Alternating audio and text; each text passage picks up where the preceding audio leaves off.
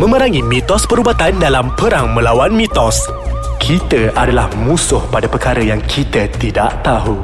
Hai, Assalamualaikum warahmatullahi wabarakatuh dan selamat sejahtera kepada semua pendengar-pendengar. Kembali semula kita pada minggu ini di segmen Perang Melawan Mitos di podcast Ais Kacang. Saya, uh, Kak Dr. Khairul Hafiz Al-Khair bin Khairul Amin, uh, host anda pada kali ini di segmen Perang Melawan Mitos. Jadi hari ini kita nak cerita apa pula? Jadi uh, kita dah pernah cerita dah mengenai pengenalan mengenai mitos-mitos kesihatan. Jadi kita dah start dah dengan kita punya mitos-mitos uh, kesihatan yang pernah didengar ataupun pernah kita bincangkan bersama dalam medium-medium atau platform seperti di Twitter. Jadi hari ini kita nak cerita mengenai mitos-mitos dalam sukan. Sebab terlampau banyak sangat orang duk tanya saya mengenai perkara atau informasi-informasi mengenai berkaitan dengan sukan dan banyak dah saya dengar dan akhirnya saya membuat satu pengumpulan yang mana kita nak cerita mengenai apa yang orang duk selalu tanya dalam sukan ni. Jadi ada beberapa benda yang saya bawakan kat sini. Pertama, orang duk selalu tanya saya. Dia kata, Doktor, kalau bersukan waktu malam ni adakah bahaya ataupun tidak? Ini cukup banyak orang tanya. Memang berulang-ulang kali pun kita menerangkan kepada masyarakat. Sebab untuk uh, kes mengenai mitos bersukan di waktu malam ni, banyak dah saya dah cuba mencari dan juga cuba meneliti-meneliti jurnal-jurnal yang ada. Memang kita tengok bahawa tidak pernah ada satu pun jurnal yang saya baca yang mengatakan bahawa bersukan itu boleh menyebabkan masalah kesihatan. Jadi memang kita boleh bersukan pada bila-bila waktu. Dan ada juga kajian yang mengatakan bahawa tiada perbezaan besar pun antara mereka yang bersukan 4 jam sebelum tidur dengan mereka yang bersukan lebih 4 jam sebelum tidur. Jadi apa yang menjadi masalah kalau kita bersukan pada waktu malam? Adalah yang menjadi isunya bila mereka bersukan waktu malam maka mereka kadang-kala boleh menjejaskan kualiti tidur mereka. Itu saja. Jadi apabila mereka terlalu penat maka mereka ataupun mereka bermain sampai lewat malam pukul 1 pukul 2 maka mereka tidur pun mungkin lambat. Jadi bangun pagi maka mereka tidak dapatlah kualiti tidur yang baik. Itu saja. Tidak ada belah pula yang kita baca kat mana-mana uh, kajian-kajian ilmiah yang mengatakan bahawa oh kalau kita Uh, bersuka tu malam boleh menyebabkan sakit jantung ke ataupun masalah yang lain ke memang tidak ada.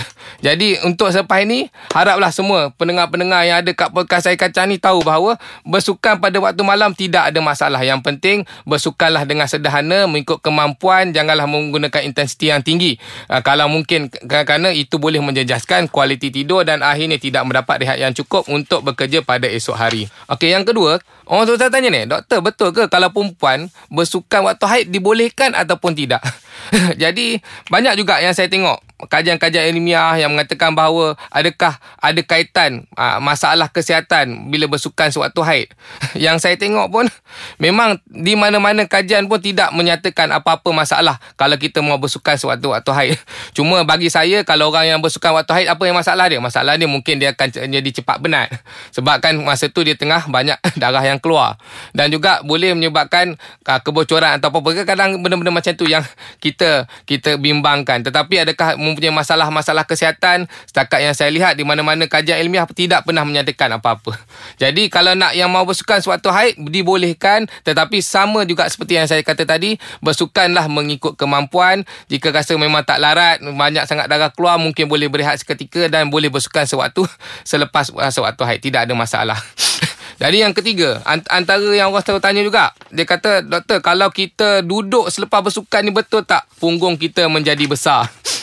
Ini pun selalu saya jawab. Saya pun tak tahulah dan macam mana pemahaman masyarakat. Mungkin dia kata lepas kita duduk bangun ni, lepas duduk sukan, sukan, sukan, sukan, lepas tu duduk akhirnya boleh menyebabkan adanya terjadinya pembentukan otot-otot dekat kita punya punggung. Jadi kat mana-mana pun sama juga saya duduk mencarilah juga adakah ada perkara-perkara seperti ini pun tidak ada kajian tidak menyatakan bahawa boleh menyebabkan masalah punggung menjadi makin besar.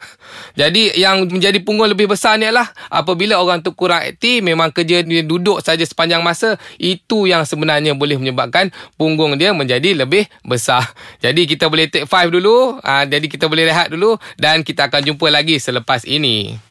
Hello, jadi kita berjumpa lagi selepas kita dah berhenti rehat sebentar tadi. Jadi sebelum tu jangan lupa lah untuk sama-sama kita tebar luaskan podcast Ais Kacang ni. Uh, dan boleh muat turun applicationnya di App Store dan juga di Google Play. Dan jangan lupa untuk follow Instagram Ais Kacang di Ais Kacang MY dan di Facebook Ais Kacang. Dan juga boleh melalui laman web di www.aiskacang.com.my Dan kat situ kita boleh komen. Komenlah apa yang kalian nak komen mengenai kami apa yang kami buat, apa yang saya beritahu tahu hari ni supaya kita boleh mendapat feedback daripada kalian. Jadi kita teruskan mengenai mitos kita. Jadi kita nak cerita pula Ada orang tanya Ini selalu orang tanya Orang duk tanya kat saya Kata doktor Betul ke Kalau kita mandi selepas bersukan Boleh mendapat panau Ini cukup banyak sebab uh, ini yang jadi isu. Jadi akhirnya apa? Akhirnya orang duk tak nak mandi lah. Dia mula nak mandi lambat lah. Sebab mereka cukup takut untuk uh, ber, uh, mandi selepas bersukan. Uh, jadi kita kena tahu fakta dia. Faktanya apa? Pertama kita kena tahu bahawa panau tu sendiri adalah disebabkan oleh jangkitan fungal atau jangkitan kulat. Jadi jangkitan kulat itu daripada mana? Daripada namanya amphurfur. Itu dia punya nama organisma. Itu adalah organisma yang normal yang berada kat badan. Memang ada kat badan kita pun. Cuma dia dormant dia tak menyebabkan apa-apa kalau kita punya imuniti badan yang cukup tinggi. Jadi untuk kita punya apa ni panau ataupun fungal ni tadi dia tidak berjangkit kepada orang lain. Dia cuma berada dekat badan kita saja jadi apakah faktor-faktor yang boleh menyebabkan masalah panau ni? Jadi ada yang kita dapat kajian. Kajian disebabkan oleh faktor genetik. Jadi apabila orang tu ada genetik dia mudah untuk mendapat panau berbanding orang lain Kedua adalah orang-orang yang mempunyai imuniti yang cukup rendah disebabkan apa? Disebabkan oleh penyakit-penyakit kronik ataupun individu yang kekurangan nutrisi. Apabila dia kurang makan, maka imuniti badan dia menjadi rendah dan juga ada penyakit kronik pun boleh menyebabkan imuniti badan dia cukup rendah. Jadi, kalau kita kata cerita kulat ni, kulat ni dia opportunistic. Apabila dia dapat tengok kita punya badan imunitinya rendah, maka mereka mula untuk menjangkit kepada orang lain. Jadi, uh, juga kerana ada dikatakan bahawa tahap hormon kortisol yang cukup tinggi dalam badan. Ini adalah kajian-kajian dibuat. Dan suhu persekitaran yang tinggi boleh menyebabkan uh, panau ini boleh terjadi lebih cepat. Dan juga panau ini boleh cepat membiak atau cepat menjadinya disebabkan oleh kelembapan yang tinggi. Jadi ini yang kita nak cerita. Sebenarnya apabila orang bersukan, badannya menjadi lembab. Bila badan menjadi lembab, sebenarnya lagi mudah untuk mendapat panau. Jadi cara untuk menghilangkan kelembapan lah kita kena mandi. Jadi mandi itu sebenarnya yang boleh membantu untuk dia tidak mendapat panau selepas dia bersukan. Jadi itu adalah keempat. Jadi jangan lepas ni tak nak saya dengar lagi orang kata apa mandi itu penyebab panau. Mandi bukan penyebab panau tapi disebabkan oleh jangkitan kulat itu tadi disebabkan oleh faktor-faktor yang telah saya beritahu tadi. Dan ada orang kata saya doktor betul tak kalau kita bersukan akhirnya kita boleh kurus. Jadi pernyataan ini saya selalu terangkan kepada orang. Saya kata kat dia bahawa kadang-kadang orang duk tanya saya, doktor betul ke? Kenapa saya duk sukan? Saya dah buat dah apa doktor cakap. Saya dah ikut dah apa doktor beritahu, apa doktor tulis. Tetap badan saya tak kuruh-kuruh pun. Nak bersukan macam mana lagi? Apa salah saya?